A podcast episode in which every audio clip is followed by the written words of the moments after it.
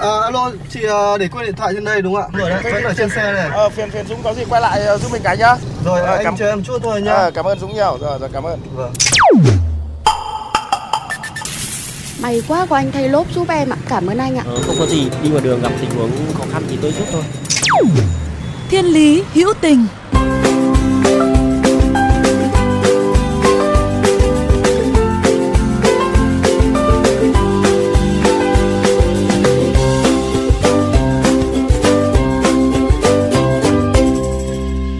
bạn thân mến, trong những ngày tháng khó khăn vừa qua, đã có rất nhiều nhóm và tổ chức từ thiện đứng ra kêu gọi sự trợ giúp của cộng đồng để cho những hoàn cảnh khó khăn, cơ nhỡ, mất đi sinh kế.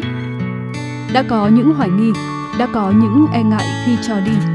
Nhưng với nhiều hoàn cảnh khó khăn thì họ chính là những sứ giả nhân ái, chấp nối cho những tấm lòng tử tế với những cảnh đời khó khăn. Cộng đồng thiện nguyện Triệu Trái Tim là một cộng đồng như vậy bằng những hành động cụ thể của mình, đặc biệt trong giai đoạn Hà Nội giãn cách, họ đã gửi đi thông điệp về sự nhân văn của những hoạt động thiện nguyện chân chính.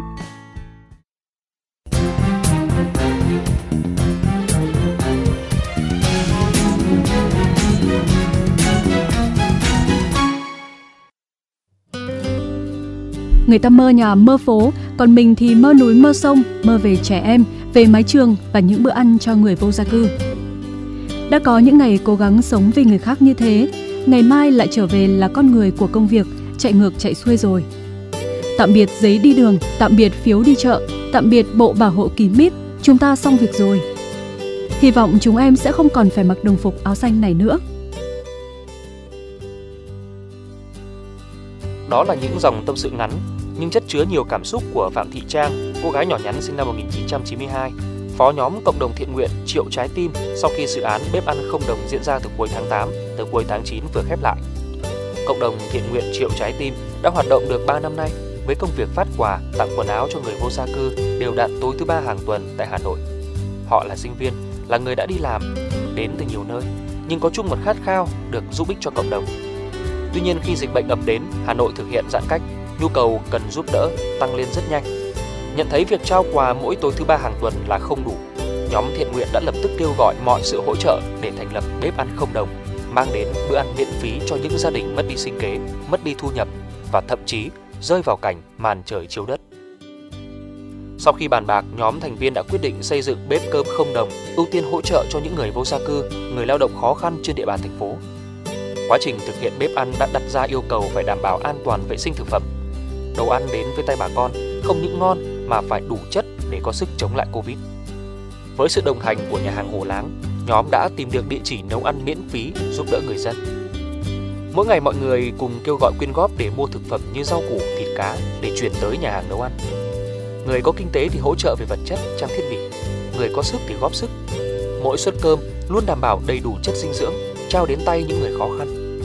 Ngoài việc nấu cơm không đồng, nhóm cũng đóng góp tiền để mua gạo, mua sữa, mua nhu yếu phẩm cần thiết với phương châm phát cơm cho người không có chỗ nấu, phát gạo cho người có chỗ nấu ăn. Hai vợ chồng cùng chạy Grab để nuôi ba con nhỏ, bỗng chốc cùng thất nghiệp vì Covid. Gia đình chị Lệ rơi vào cảnh mất đi hoàn toàn thu nhập.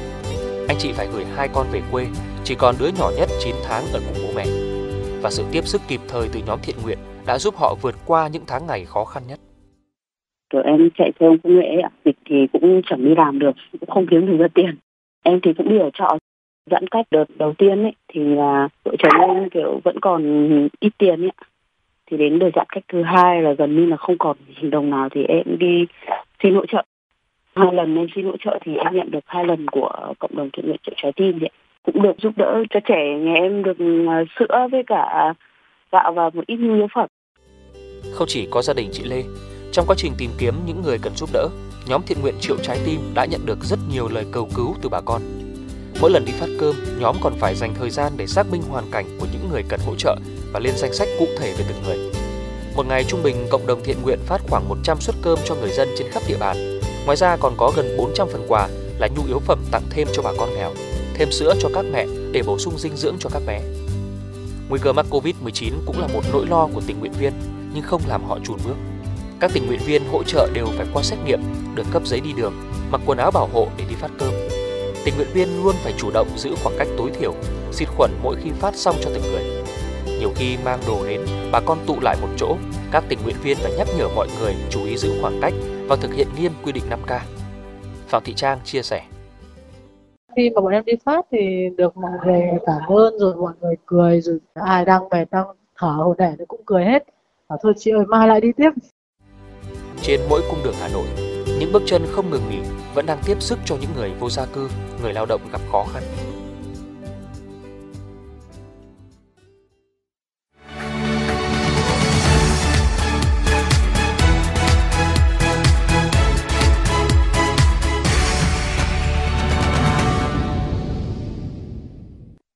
Bạn có cảm nhận như thế nào sau khi mà nhận được sự tin tưởng và gửi gắm từ tiền tới vật chất của các cá nhân và các tổ chức để trao cho các hoàn cảnh khó khăn?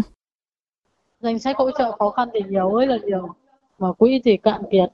Đấy là không biết làm nào cả, chỉ có lên nhóm để kêu gọi thôi mà may mọi người cũng cũng chung tay cùng.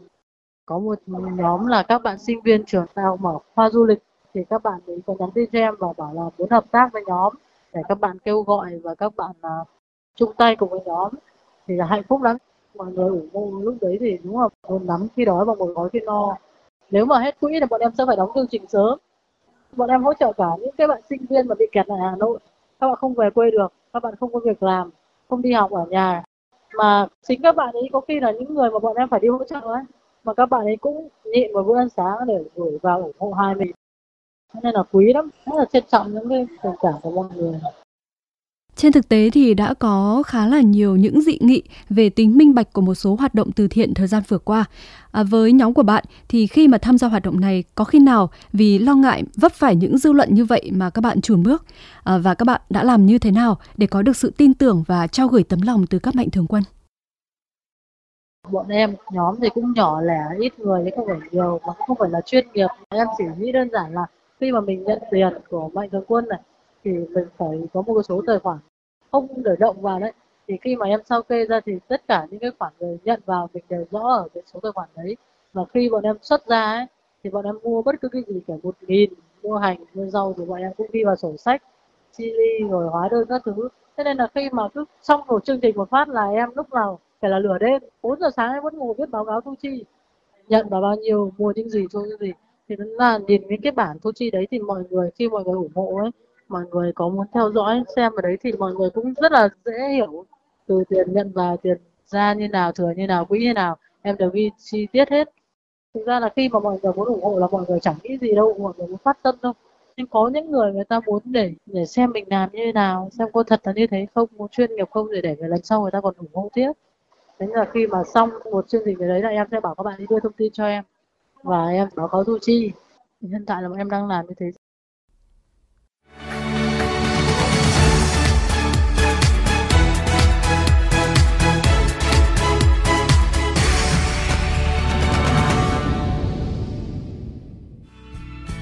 Tuổi đẹp nhất đời người, dĩ nhiên chúng ta phải dành thời gian để làm những thứ đẹp nhất.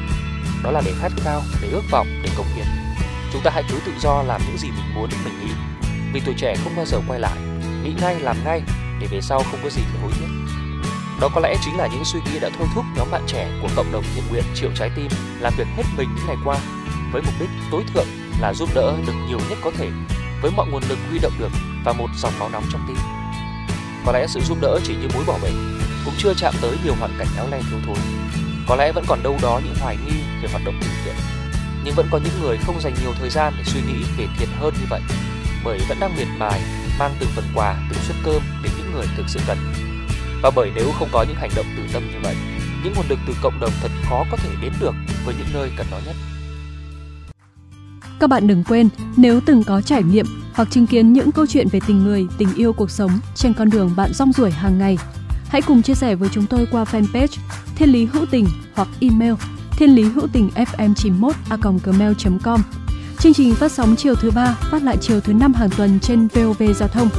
Để nghe thêm hoặc nghe lại chương trình trên các thiết bị di động, thính giả có thể truy cập website vovgiao thông.vn hoặc các ứng dụng Spotify, Apple Podcast trên hệ điều hành iOS, Google Podcast trên hệ điều hành Android. Xin cảm ơn các bạn đã đồng hành cùng chương trình.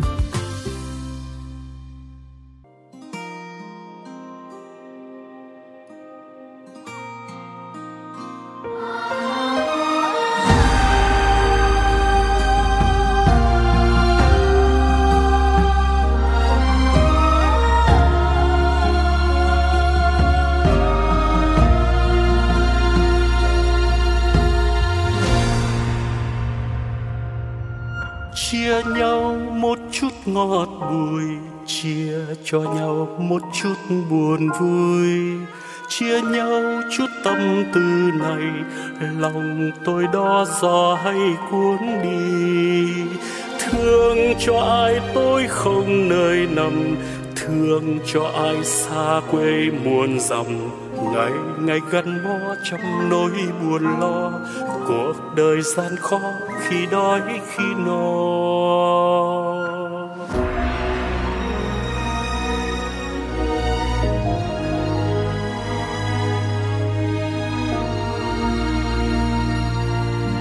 Chia nhau hơi ấm nồng nàn ai ai cùng sống bình an. Nhân gian ơi, hãy bước ra nhìn. Trời ngoài kia gió ở đó lành không? Ai đang hạnh phúc, ai đang sum vầy? Ngọt bùi chia sớt với bớt buồn đau. Mang yêu thương đến với muôn người. Để cuộc đời tươi mãi nụ cười.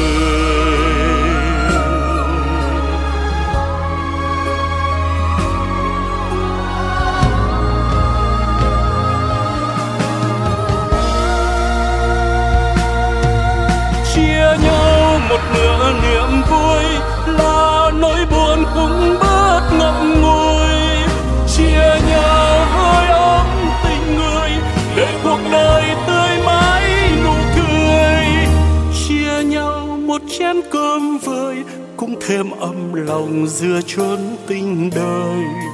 Chia nhau một chiếc áo sớm khoác vào cùng thấy hạnh phúc bình an. Thương cho ai tối không nơi về, vời vời nhìn xa tít trời quê. Thương cho ai sống không gia đình, trời lạnh có gió chỉ có một mình.